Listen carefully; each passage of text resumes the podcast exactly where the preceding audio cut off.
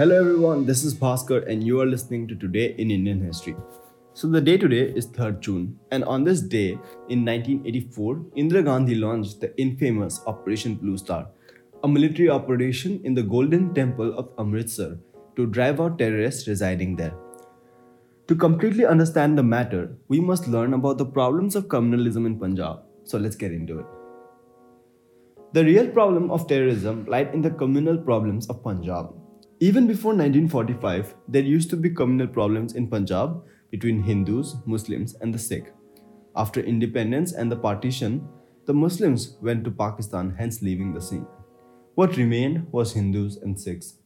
India is a country dominated by Hindus, comprising of around 80% of Indian population. And even in Punjab, the Sikhs do not account for more than 60%. Also, the political map of India looked different at that time. Punjab and Haryana were combined. Akali Dal, I do not know if you have heard of it, was a very communal organization.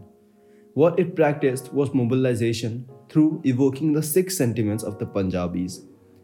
What they believed is that religion and politics cannot be separated. And if you have some slightest sense and you watch the news, you will know that this is an extremely dangerous notion. What they propagated was that the Sikhs were targeted and discriminated. Even the moderates among the Akali Dal spread the same word. Because of these complaints, Nehru had launched an independent investigative committee to investigate the matter, and guess what they found?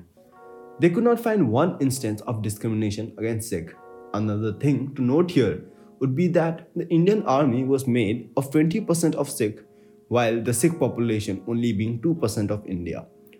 What was so extremely communal about the Akalis was that they used religious institutions and symbols to harness religious sentiments in favor of communal appeal. There were also disagreements between different factions of the Akali Dal about the use of religious symbols and institutions. Whoever led the Akali Dal often also led the SGPC, that is, the Sikh Gurudwara Parbandhak Committee. For example, Master Tara Singh, there was around 700 Gurudwaras under this committee. The Akali Dal also made frequent use of the Golden Temple. Wait, don't start connecting the dots so fast. The Akalis were not the terrorists inside. We will get to them later. Right now, we are just wrapping our heads around what the situation was in Punjab few decades before the incident. The government obviously had to give some response to these reactionaries. In the Nehruvian era, Nehru did not even negotiate if the demands were communal in nature. He was so secular that communal demands were outright not on the table. He, however, had a soft corner for minority rights, and so he considered to accommodate the secular demands of the Akali Dal. He hence signed two pacts, one in 1948 and the other in 1956. Now, the Chief Minister of Punjab at that point was Pratap Singh Kairon. He was a political figure even before the independence and is considered the architect of post independence Punjab. Although doing great work in the field of agriculture and education, he, along with Nehru, failed to keep in check the rise of communalism through mass ideological campaign. They did not confront the issue head on when it was easier. The CPI in Punjab was also a strong opposition to the Akali Dal, but that also was soon decimated after the split of CPI into CPI and CPM. Well, the CPI is Communist Party of India and CPM is Communist Party of India in bracket Marxist. When this split happened, both the CPI and CPM made alliances with Akali Dal, giving the Akali Dal legitimacy. Now let us get into the real issue or the earlier demands of the Akali Dal. Punjab was a bilingual state with both Punjabi and Hindi. The Akalis wanted Punjabi and the Hindu communalists wanted Hindi to be the state language. The state tried to solve this issue by creating two zones on linguistic basis. Even that was opposed by the communalists. Even the script of writing Punjabi was an issue for the Akali Dal. Punjabi was developed over centuries through many different scripts, but the Akalis wanted that Punjabi written in only Gurmukhi, that is the original script of the Sikhs. Once the SRC was formed in 1955, SRC is State Reorganization Commission. The Akali Dal proposed the division of state on linguistic basis. This was first rejected, But since linguistic is not a communal basis but a secular one, in 1966 the state was divided in Punjabi speaking Punjab and Hindi speaking Haryana. The rejection was based on two points. First was that Hindi and Punjabi was not different enough to seek a separate state, and there was and the second one was that there was no popular backing of it. But Sant Fateh Singh, the guy who ousted Tara Singh to be the chief of Akali Dal, agitated for separation, and in 1966 it was done, with Chandigarh as a common capital and merged Kangra with Himachal Pradesh.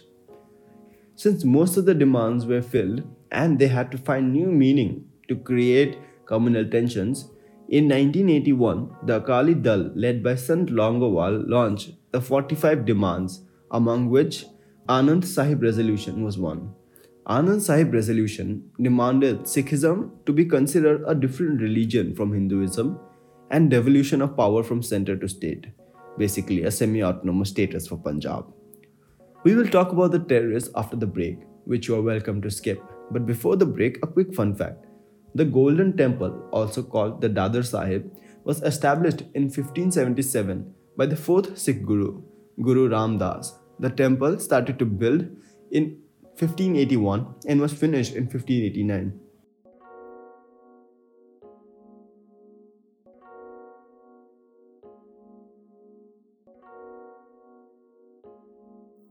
By now, what the Punjabis wanted, or sorry, what the fanatic believers wanted, was basically semi autonomous status for Punjab. Actually, the people of Punjab, including the Sikh, were not really big fans of Akali Dal. They did not even vote on communal lines. This could be seen by looking at the vote share of the Akali Dal after the separation of Punjab from Haryana. Because the diplomatic methods didn't work, the fanatics stooped down to terrorism. Terrorist activities began to show up in Punjab by the 80s, and even though it was a major concern, the government did not seem to be doing much in its formative years. A new militant leader arose to power. His name was Sant Jarnail Singh Bhindranwale. In the 1970s, Giani Zail Singh supported him to create opposition against Akali Dal, but Bhindranwale turned to become much more militant and later became a terrorist. The first act of violence by him was the assassination of the head of the Nirankari sect. It was a sect that sought to reform the Sikh culture to the glory days and standards like that in the time of Guru Nanak. This was followed by Nirankaris, then some Akalis, and then some Congress workers. The assassination of A.S. Atwal in April 1983 was when the tension was at its peak. He was a Sikh Deputy Inspector General of the police. He was killed under broad daylight right outside the Golden Temple where he had come to offer his prayers. If you are wondering why he was not thrown in jail during his first acts of violence when he was not very powerful, well, it was because of Giani Zail Singh. He had the post of Home Minister in the center. In July 1882, Bhindranwale had moved to the Guru Nanak Niwas inside Golden Temple and basically made that his base of operation. He then organized terrorist act, ordered assassinations and collected weaponry there. His ulterior motive was to prove to the Punjabi people that who was the boss of tomorrow, what they could uh, that they could stand against the Indian nation. During this time, the Akalis could not do much but negotiated with Indira Gandhi. By June 1984, the government had to do something, and Indira Gandhi sadly chose to launch Operation Blue Star. The troops were gathered around the temple on 3rd June 1984, and on 5th they moved inside.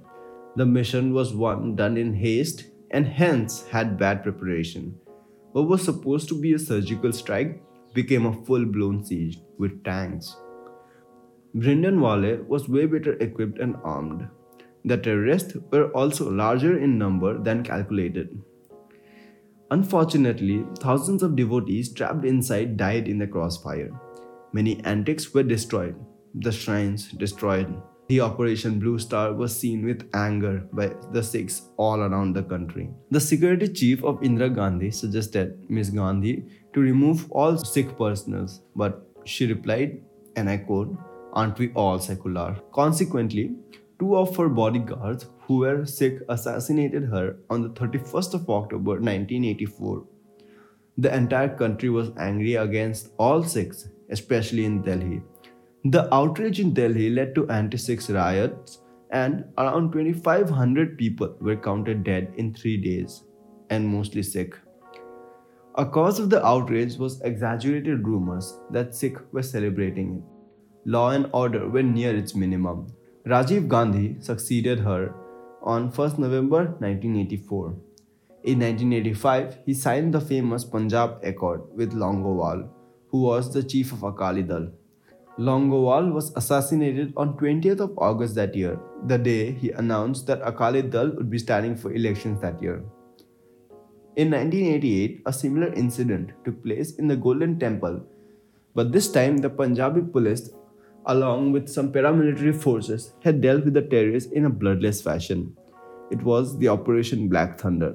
This military operations sounds so cool, doesn't it? Anyways, the Punjab police, helped by local men, had cracked down on terrorist activity, and Punjab was practically terrorist free by 1993.